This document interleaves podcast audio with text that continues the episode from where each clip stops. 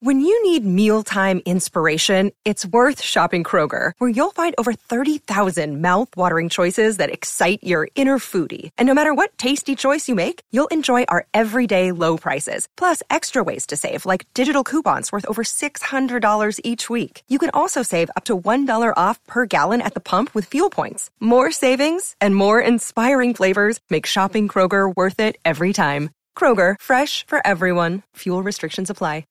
The Chels is backed for the season by Ladbrokes.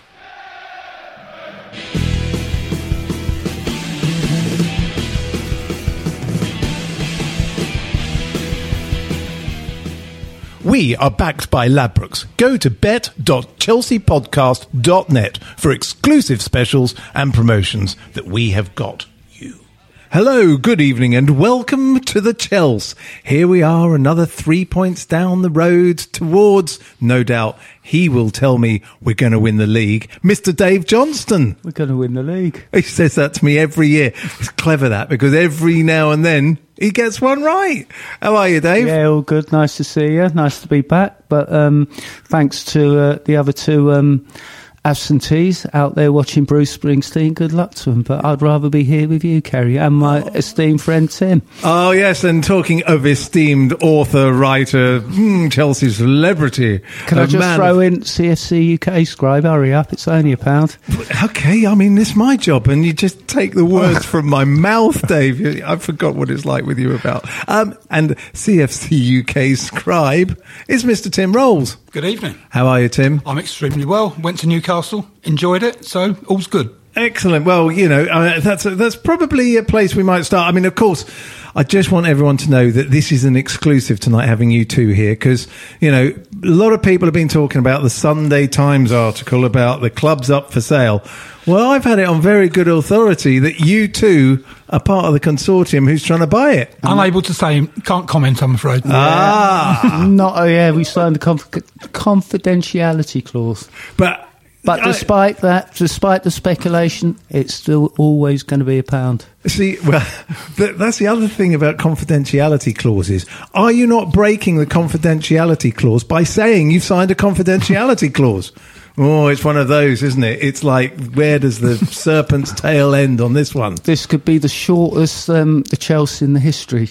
Well, why are you leaving? it looks like we'll have. It looks like you'd put the mockers on us now. Oh, sorry about that. Um, I, I mean, let's let's let's start with that story. Um, I think it's interesting the way that quite often the press gang together, and I don't know if any of you watch Sunday Supplement on Sky, where they have journos on talking about the news. Well, they had a few on there um, who are all backing up the Sunday Times story that supposedly Roman Abramovich is fed up with the way he's been treated, has decided to cash in. The club's up for sale. The only true fact they seem to have is the fact that there is a boutique bank involved.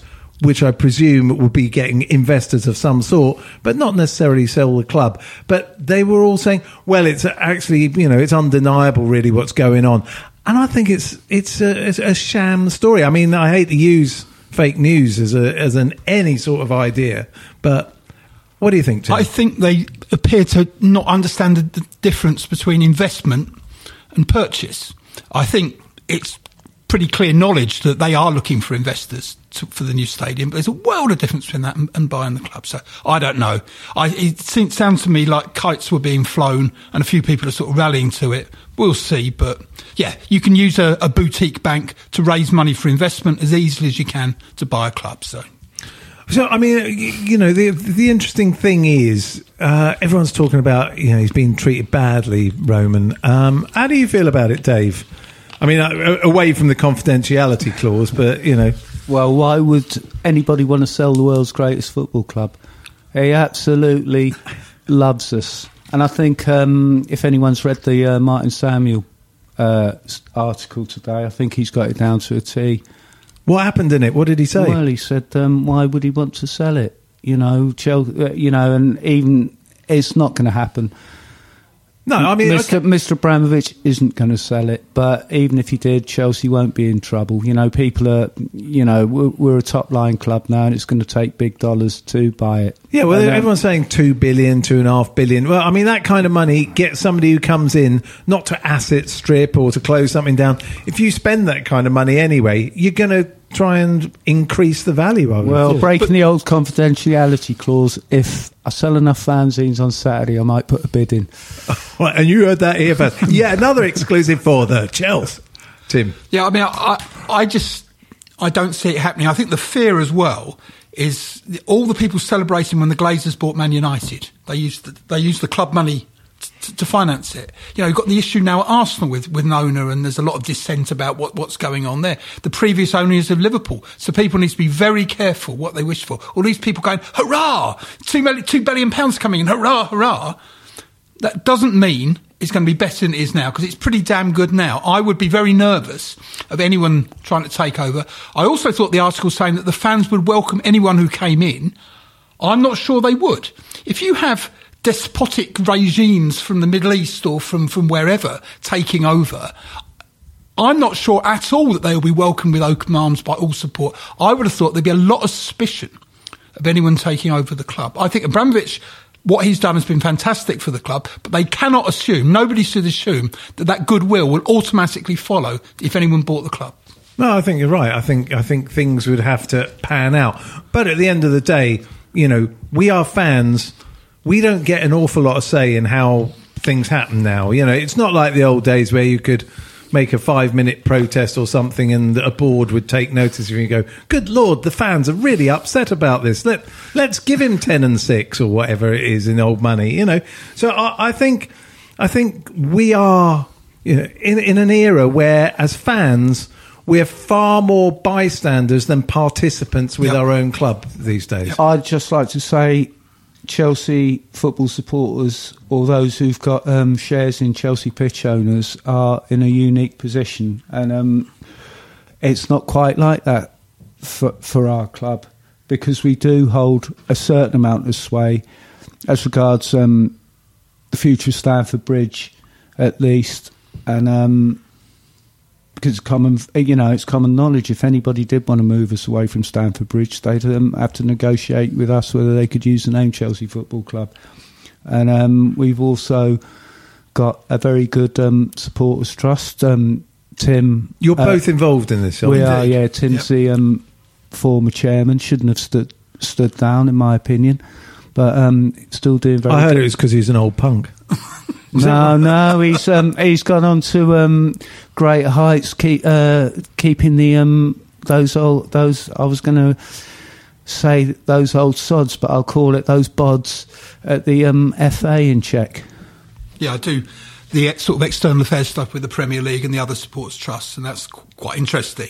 So it's not day to day Chelsea stuff, but it's trying to work with other trusts on sort of wider issues. And kickoff times is one. I think the the whole game thirty nine overseas game is going to be is going to become a hot issue. I think this season because I think with Scudamore going, whoever comes in.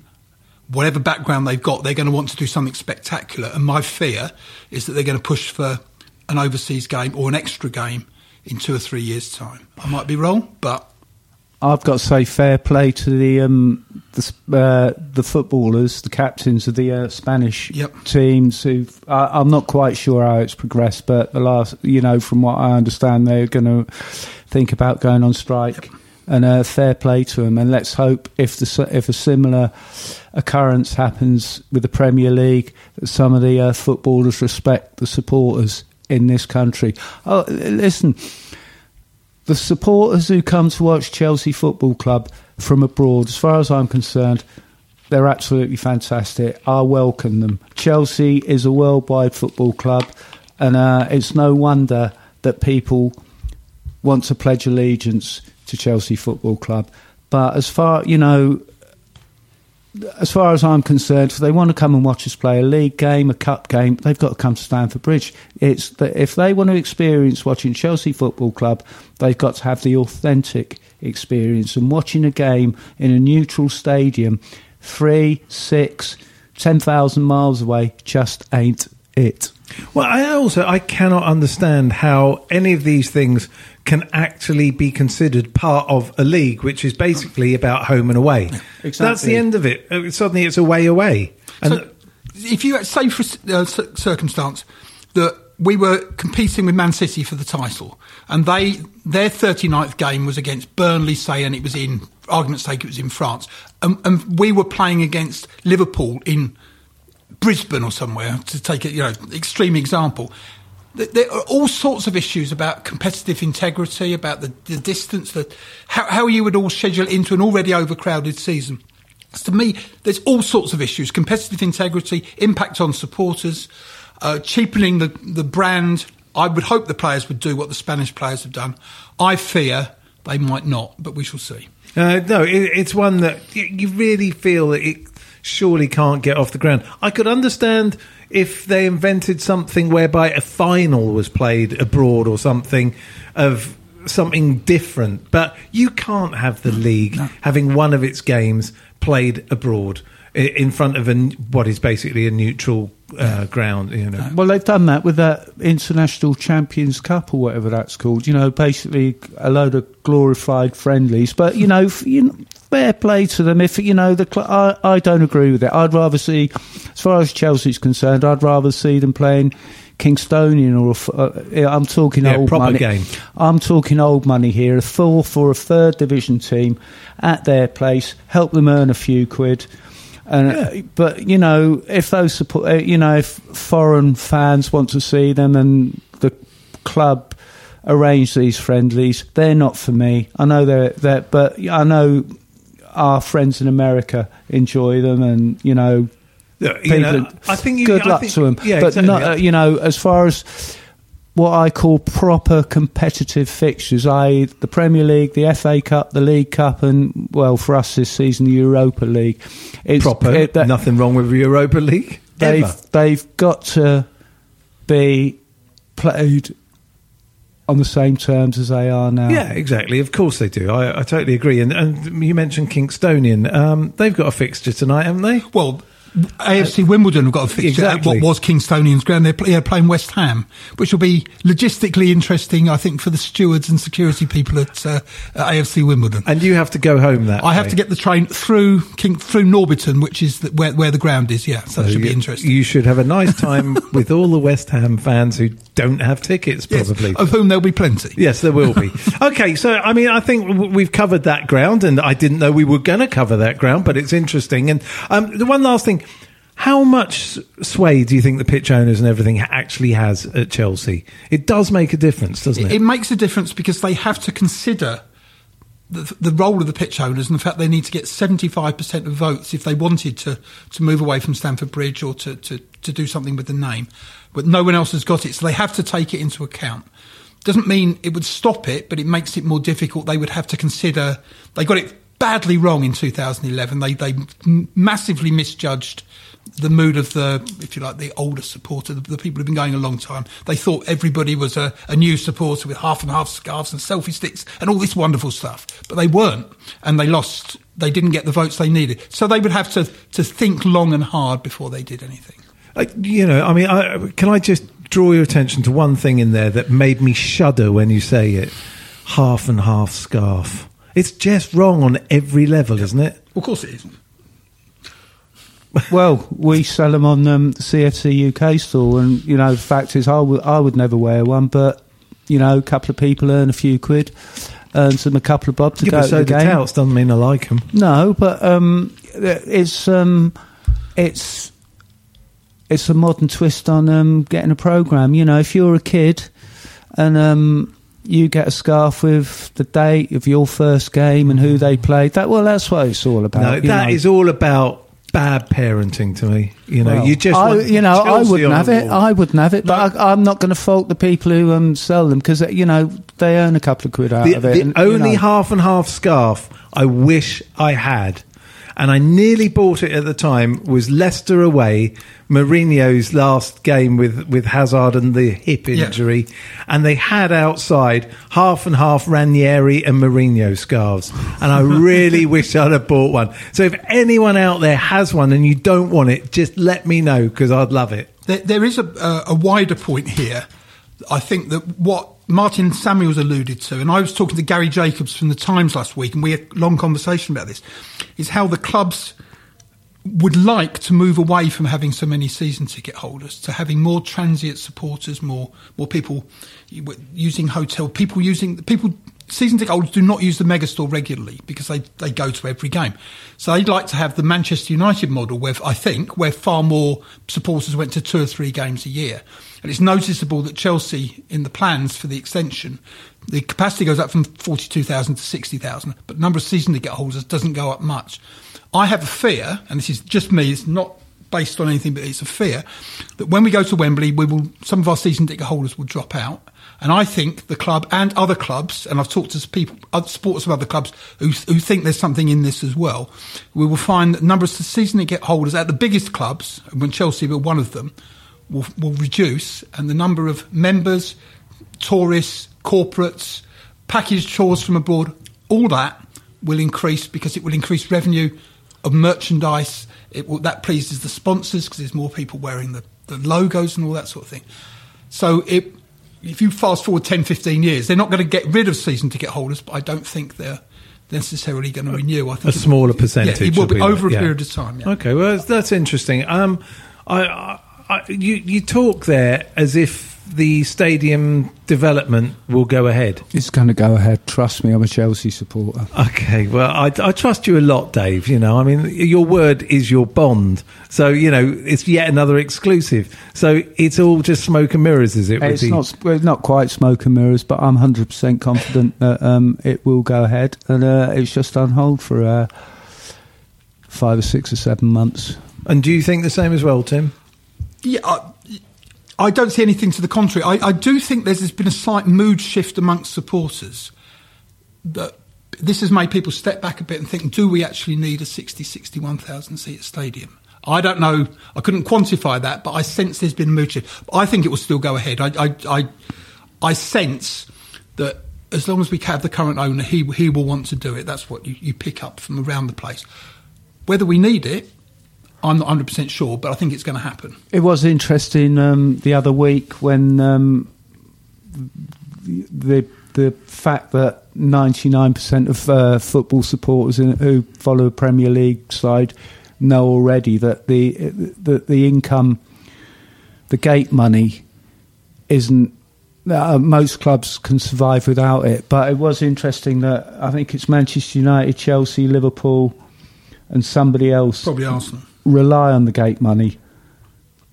You know, Chelsea's wage bill is absolutely phenomenal, and I th- sorry, uh, I, I think a lot of it, the the idea of increasing the capacity at Stamford Bridge has got a lot to do with financial fair play, although that doesn't seem to apply to clubs like PSG. Well, yeah, but we'll see what actually happens with PSG this year. I think. I think if they get rid of Neymar and Mbappe, it means that they've got an issue and they've had to get money in. It, it's it's an interesting time. I think we're in a real transitional phase um, with with all of that, and and we'll just see how it develops. I think. But um, what what I want to do now is I want to actually talk about some of the football that's been going on. But first, we need to have one of those breaks.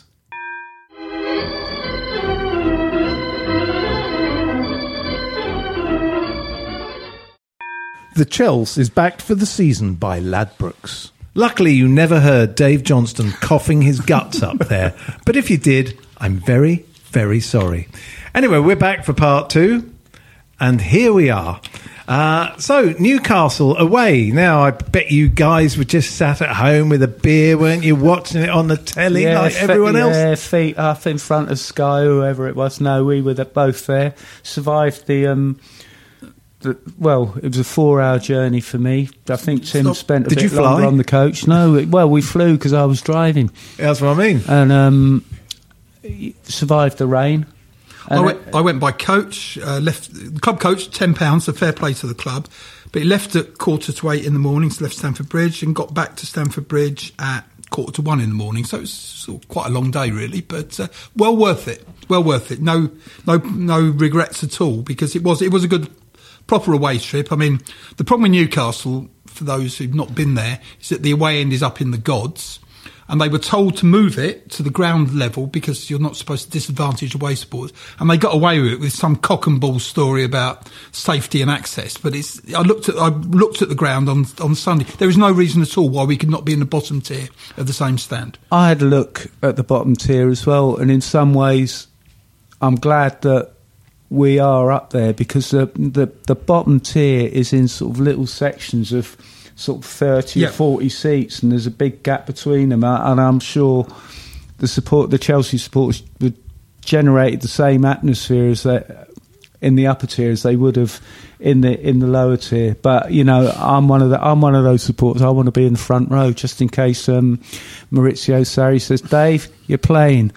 But you know, it's it's 140 steps up to the uh, to the away end because I counted them, and uh, I'm, I'm 61 years old and my knees are playing me up. So it's no, seriously, they are they were supposed to move and they somehow managed to to park the issue.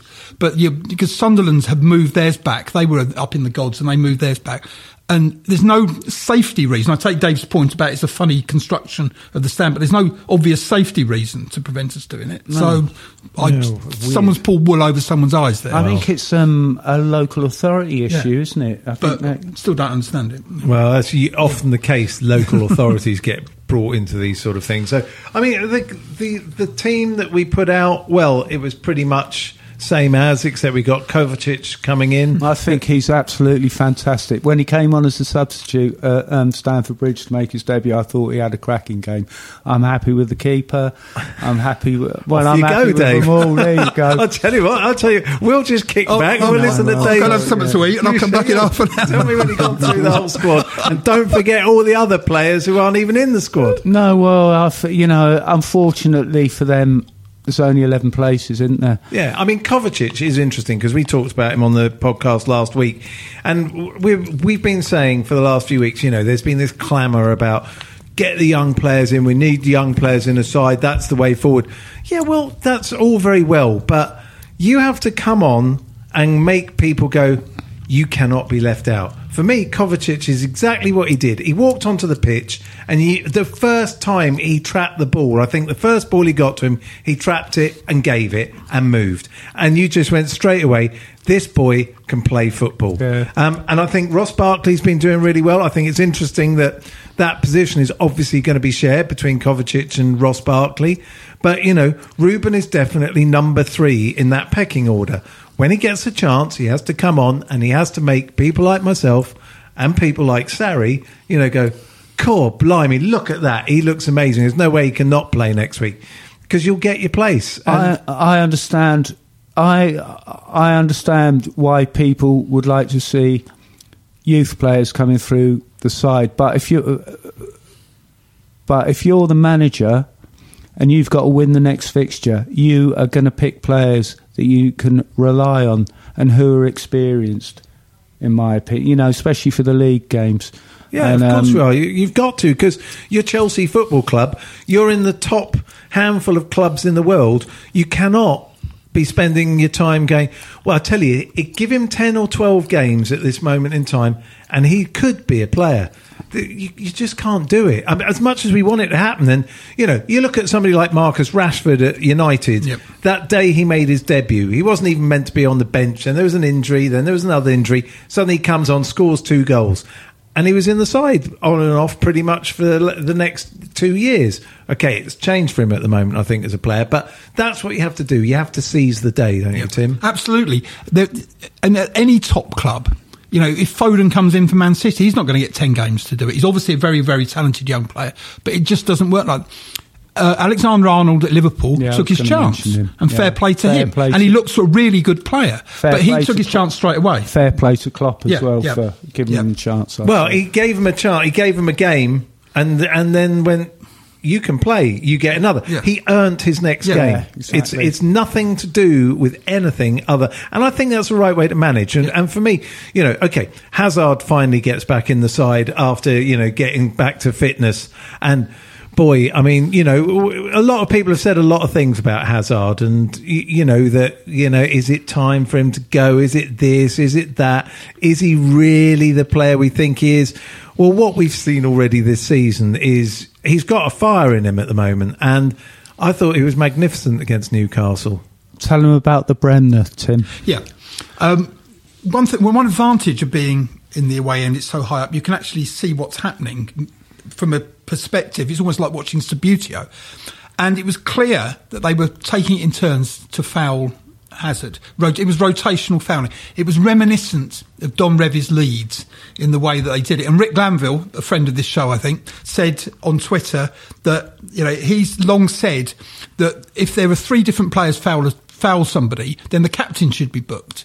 And I went back and said, yeah, you could call it a Bremner because you know he was orchestrating it for, for Leeds. But it was it was clear you know, there were two things about Newcastle's performance. One is unbelievably negative, and number two, they they viciously targeted Hazard. They took it in turns to do it, so it was clearly premeditated. So they had a manager who not only had quite often every player within forty yards of their own goal, but they also targeted one of the most talented players in the Premier League. I'd just like to say what really impressed me. You don't need to like to say; you can just say it on here. That's the point of being on here. You're all right, Dave. Okay, can we edit that bit out? I'd just like to say, thought you were I've said it out the whole again. Sorry. um, what I was very, very impressed with um, Cesar Azpilicueta. Somebody else who's called Dave, and um, when I'm he to call you Cesar from now on. He plays a bit like, he plays a bit like me, but um, he got viciously assaulted in the second half, Down- and um, just and he. But fair play to him. Although he was hurt, he was badly hurt. There's no histrionics. There was no rolling round the ground like he'd been shot. He was hurt. It, I don't. I don't think anybody came on to give him any treatment. But it, he just got up and got on with it. Took the throw in, and that's what we want to see. Or that's what I want to see. Yeah, anyway. It's absolutely. You know, fantastic. I mean, I, I, and also when you're playing against a side like that, it was an old-fashioned kind of game in a certain respect, and the ref was really slow to get cards out. Yeah. You know, he let that go at the start, and that first challenge on Hazard, Yeah. where he- the boy raked down his Achilles. Sorry, that was so deliberate. That wasn't even just, oh, I can't quite get the ball, I'll kick him. He went to rake him, and and I thought, you know, that was a, a, a summed up the game for me. And I think you're absolutely spot on. Chelsea just stuck to it. They didn't get wound up. They went, okay, we'll just keep at it, and that's something we haven't seen for a year or so. I think is that ability to find a way through. Okay, it wasn't pretty, wasn't you know glamorous. We kept the ball. You know, people say, "Oh, Chelsea only had four shots or five shots or whatever it was." Well, sorry, but you know, when you've got that many players behind the ball who are not interested in doing anything other than negating what's going on. And, and I'm not going to slag it off. That's how they've chosen to play their game of football. it's part of the game, isn't it? Absolutely, You've got to get luck round to it, haven't you? Absolutely, you know. So it was it was interesting to see how he stuck to it, and and this is my my sort of thinking on Sarri is that he's got a different mentality to what we've had for a while at Chelsea. Uh, he he won't stop playing the football he wants to play, and you know there's still a lot of things to be worked out. We know that, but he seems to have this authority to say to them, "Don't worry, keep playing as you are. Something will come." Uh, how do you find Sarri so far? Well, I mean, given that ha- it was Hazard's first start and he's probably our best player, I th- I'm very impressed with what he's what he's done so far. He d- obviously does want us to play. He wants us to play a certain way. He's changed the defence, which is a, a seismic change for the players playing in those positions. you shouldn't underestimate what, what's happened. So I, I'm I'm extremely happy, extremely enthused. He wants to he wants to play attacking football. He wants to go at it, and he has the confidence to not change the way he was playing forward. But he also had the ability against Arsenal to, to change things sufficiently at half time that Arsenal were, weren't the same team in the second half at all that they were in the end of the first half in the same game. So I, you know, I'd give him nine and a half out of ten at the moment. I, I think that's an interesting point about Arsenal because everyone goes on about, oh, look at Chelsea, it's chaotic football there. You know, they couldn't defend against Arsenal, they were taken to the cleaners. We were for 15 minutes. And then half time, as you say, he changed things, tightened things up, and it didn't happen in the same way again. So, you know, again, it's a it's a kind of a press hysteria that creates this issue. You know, okay, look, we know that there will be things that need to get sorted out. You know, Luiz still needs some work on, but at the same time, we're seeing things from him where he's doing what he was doing two years ago. If in doubt, he's just kicking it into Row Z. I like that when I see that mm-hmm. from Luiz, where he just goes, I don't need to play on the ball. I'll just get rid of it. What's your feeling about Luiz at the moment? Do you not think he's got a few things to iron out? But obviously, Sarri's relying on him. I think that goal that Newcastle scored, I think David Luiz's mind was on uh, the foul on Giroud for a split second because it was just before that that um, apparently it was an elbow. Yeah, it was. Uh, well, I haven't seen. I haven't It wasn't. Seen, It wasn't an elbow to cause damage. It was an elbow raised more in protection, but was definitely a foul. well, whatever it was, I think Luiz he, he lost concentration. Uh, they, they, you know, the Chelsea players look. You know, it, from where we were up in the gods at the other end, it looked like they were screaming for a for a free kick, and I think it. I think Luiz was still, you know, uh, wondering why the free kick hadn't been awarded. But you know, people are going to make mistakes. Well, you know, there's a lot of people, you know, social media, this, that, and the other, and you know, it's people forget that however much you love a team, however much you support them, however much you support the 11 players in blue, there's 11 players on the other side who are going to try and do you. And people forget that. It's not as easy as it looks, or it's not as easy as it is on um, FIFA 18 or 19 or whatever it is. The other thing to bear in mind is the guy was extremely. It was an extremely good header. So it was. It was. Luiz did fall asleep, but the guy still had to get there first and and head it. Was it Joselu? Yeah. I thought it was an extremely good header. so, It was, yeah, and yeah. also, you know, people blaming um, Arrizabalaga. Oh. You know, sorry, No. that happened in a flash. Yeah, no chance. Oh, it was his near post. Yeah, it was his near post at Mac 8. Yeah. You know, it was one of those. You know, I, I do think there is an issue, though, with certain Chelsea players that we don't play to the whistle. One of the, the usual culprits of that is Willian, who decides when he's been fouled and usually gathers the ball up. And a couple of times he's had the foul then given against him for handball. And I, I do think that players need to get back to that old fashioned way of play to the whistle. Mm-hmm. No, I agree. It, it's just one of those things. But I would agree with you. I think their minds got taken off it. It was where when you saw it on TV, it was obvious what was going on. That there was a foul on Giroud, and e- everyone did stop. But they'll work on that. And on the whole, I thought you know what little defending we had to do, we did pretty well. Um, the the other, you know, if we're talking about defence, um, Well, they've been playing. They've been playing free at the back for two years, and it's you know, uh, it's a completely different system now, and um, it, it's going to take them time to get used to it. Yeah, the the other player who um, you know had been tipped by a lot of people not to be a success in this back four is uh, Marcos Alonso. Um, now, Marcos Alonso for me, Scored two goals at Wembley. he's Oh, he's you know I mean look you know he scored last week. By being in the six yard box where your number nine usually is, you know, he pops up in the box again. You know, this isn't even what a normal fullback in a back four does. He does something extra and he seems to get back. Okay, he may not be the greatest defender in the world, but I would say is very similar to Marcelo at Real Madrid in the fact that if Marcelo came on the market, absolutely just about every top club in the world would want him in their side.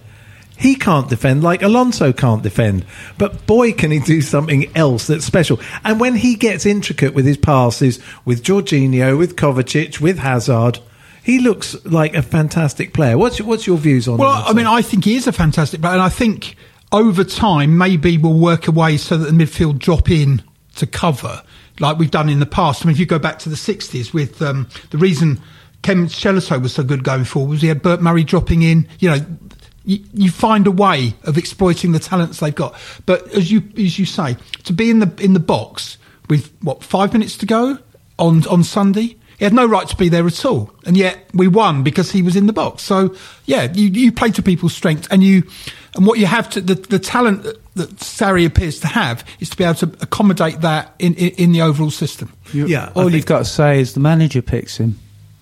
Yeah, you know, if he, if he, the manager didn't think he had anything about him, he wouldn't be in the side. And he's in the side every week, week in, week out. And uh, good luck to him. I absolutely love the bloke. Yeah, I, I'm I'm with you. Um, what's interesting is, you know, everyone said at beginning season our wing backs are basically finished at Chelsea. You know, in the fact that Alonso's not going to get a look in because he won't be able to do the defending, and Moses won't get a look in because um, Dave will be at right back. But Moses, I kind of feel sorry for. He is a bit of a, a lost soul in this squad at the moment, but. You know, injuries happen, Europa League happens, Yep. other cup competitions.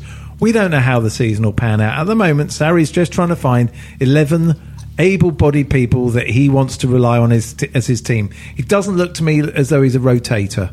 He looks as though he wants to get his side and settle it. I'd just like to clarify something that I said a few min- minutes ago. Too late to um, scrub what we've just We don't scrub I know nothing, mate. What I meant by three at the back was three central defenders. Oh, okay. and I'm sure like everybody here knew what I meant. Yeah. Oh, yeah. Just before I get slaughtered by any of the listeners. yeah.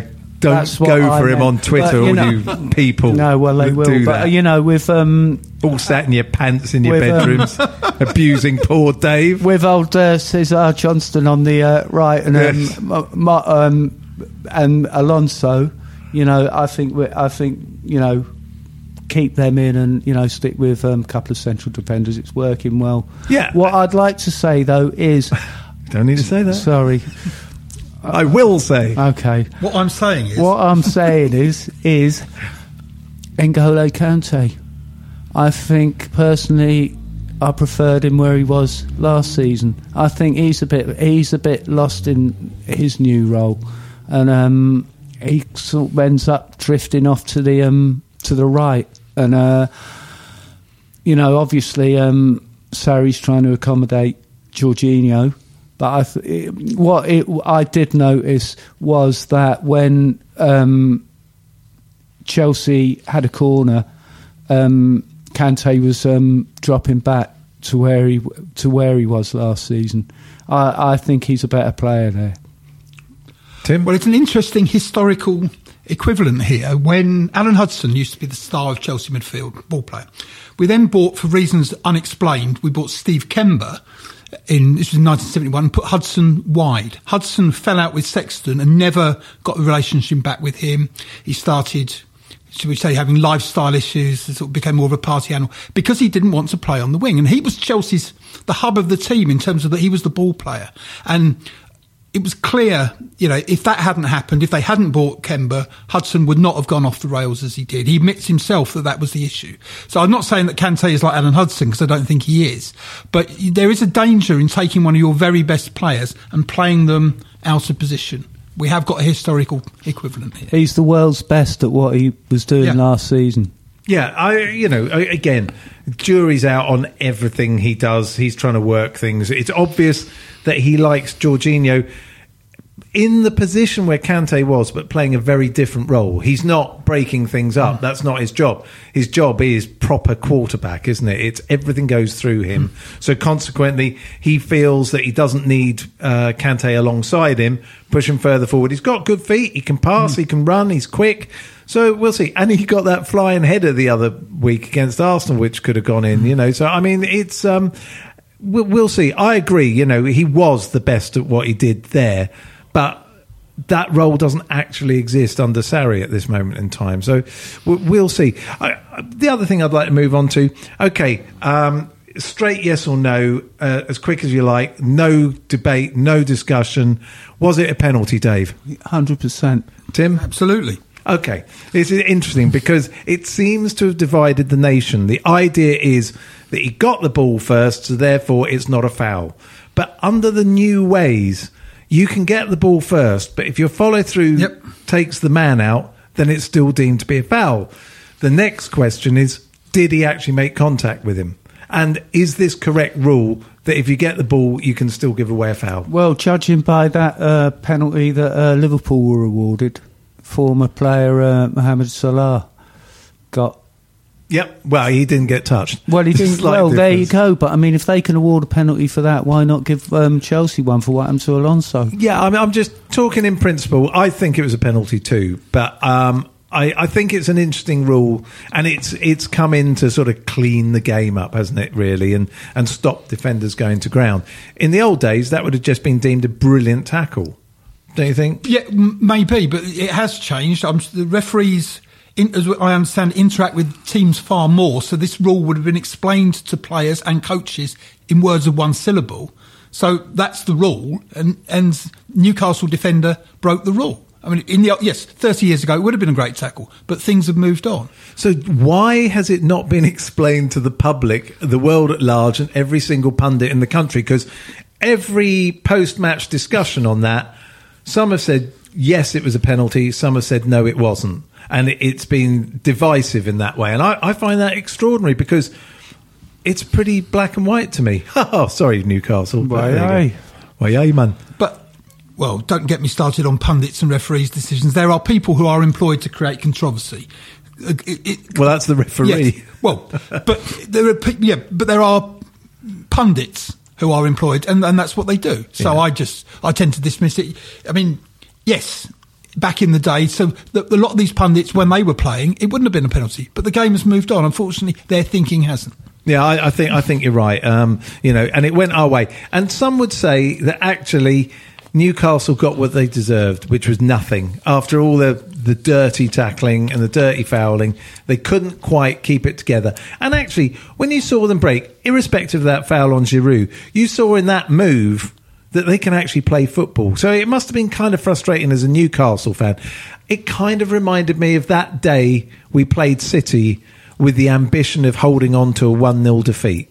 Yeah. You know, and I, I think that's, it's not really the right way. I had high hopes for Antonio Conte. I thought he was absolutely fantastic uh, first season. Um, sorry about the way it ended. Um, you know, you can't if you're a manager and you know anything about football, you've got to know what you're going to get if you come to manage Chelsea Football Club.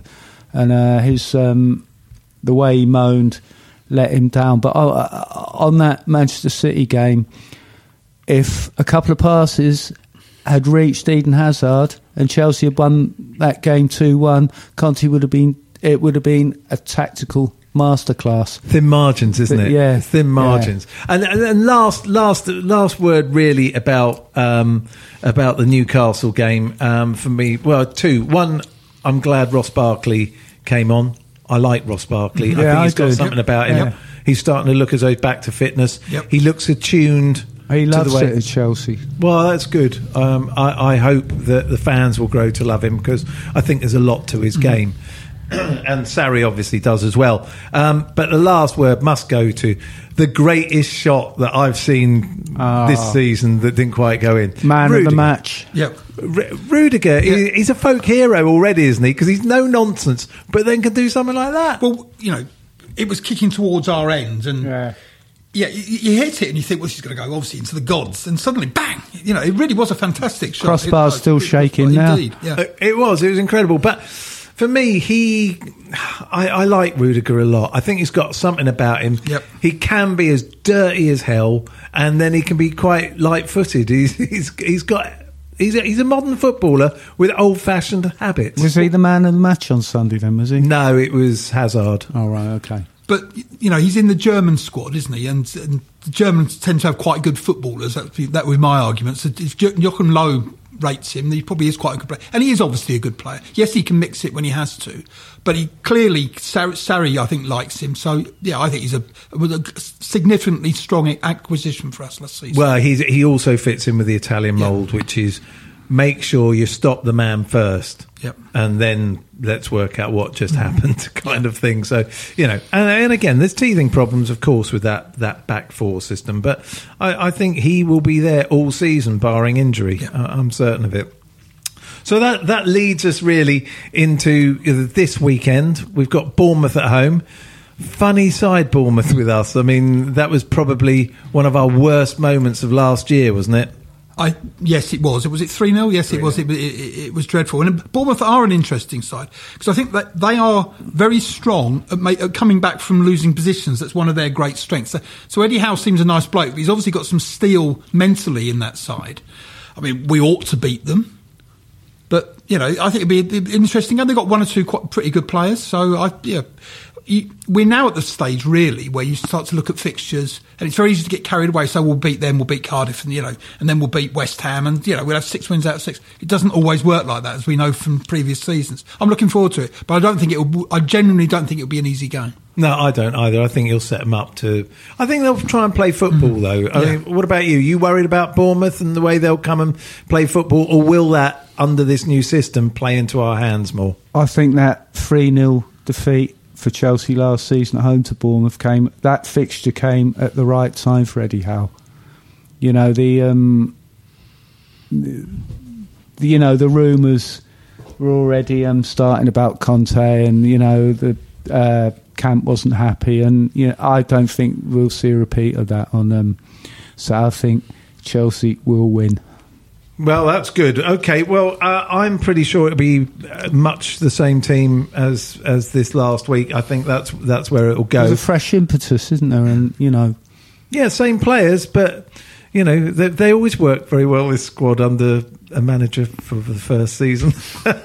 So- The other thing is we're only playing one game a week at the moment, so he doesn't have to. When we get into the, the grind of the Europa League and the League Cup starts, there will have to be some rotation. yeah, I mean, you yeah. just look at what's going on with Burnley. You Yeah. know, they must be Yeah. really confused at the moment because nothing's quite working No. anywhere for them at the moment. I'm sure if they go out, you know, with honourable defeat, I'm sure Sean Dyche won't be concerned. But that's sad, isn't it? Because actually, we should. I, I don't like this devaluing of competitions. For me, you know, people say, "Oh, Europa League uh, football on Thursday night." It's a. There are only four domestic cups you can win. Three domestic cups. Well, Community Shield, mm, three and a half. Um, you know, and two European Mm-hmm. trophies you can win. So surely all of them are worth fighting for. Well, they are, but they, the problem they have is their squad's not big enough to cope with it. They No one's is really. No, not if you're in no, the no. qualifying rounds of Europa League. No. Irrespective of how good your players are, you're not fit. No, no. You know, so I, I, I've, I kind of feel sorry for them, but hopefully they will prove the Europa League is okay by smashing Man U at the weekend. But we'll see how that pans out. All right, so what would be your predictions for the Bournemouth game? We do the predictions on here. What's your, your score? 2 0 Chelsea. 3 0 Chelsea. Okay, I would love to go 4 0, but seeing as we only get about four shots in a game at the moment, um, I, I'm going to go. I'm going to go. No, I am going to go 4 0. What the hell? Let's, let's, let's throw caution to the wind. I think uh, it's one of those. If we get one in the first 10 minutes, we'll win 4 0. If not, it'll be 1 0. There you go. That's hedging your bets, and then it could be a draw. But it won't be a loss. That's all I know. Phew. Luckily, I got that out. And what's happening with you? How's the fanzine doing? Uh, haven't you got a birthday or something coming up soon? It's going to be the, um, remarkably, the 200th edition in November. Uh, Really? yeah. And, um, Got anything planned for that evening? oh, when is it? Oh, it's, um, yeah, we have. We're going to, um, Oh, we're going to, um, have a little bit of, um, a shindig. A, a shindig on uh, November the 11th at the Atlas, and it's going to be a fundraiser for the um, very worthy Regenerate charity. So um, it's going to be a pound to get in. Hurry up. Hurry A up. drink's going to be a pound. Oh, well, let's hope so. That's where Uh, the pound stops. yes, um, indeed. you know, anybody come in, that pound is going to go to uh, Regenerate and working on getting some stuff to um, auction off. And um, Andy Smith, who runs that, who started the charity, it's um, he's a very nice guy and he, he runs a- a brilliant charity and it's a very worthy cause. When I first started the fanzine, I was thought it'd be great if I could get to 50 issues and we've you know in February next year 2019 that fanzine will have been going 20 years Cool, blimey. I know Look at that. I bet the inks have changed and Mm, everything. well, the it's- font hasn't. It's got even smaller. It's got- and I've got younger there you go Hey.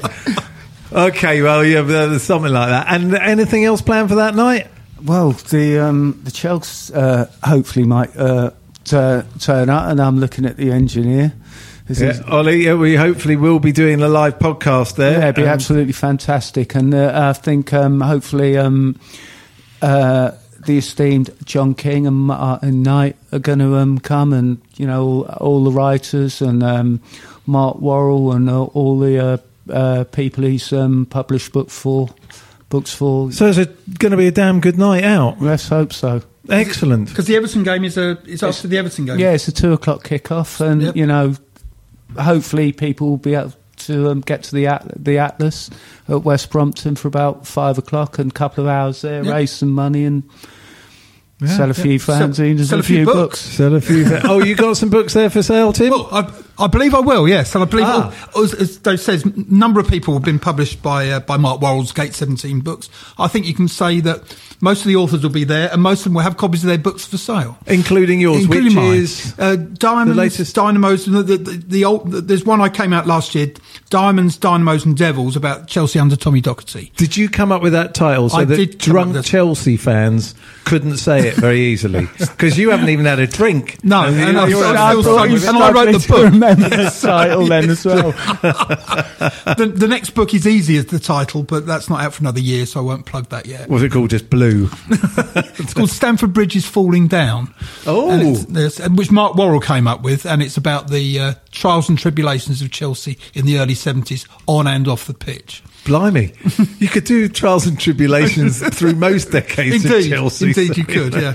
Anyway, well, all I can say is thank you very much, Mr. César Johnstone. Can I just say? Oh, it- yeah, go on. Sorry, I've got to stop saying. Can I say? But can I just say, Anastasia, Georgi, Sabina, Yalla Blutebya.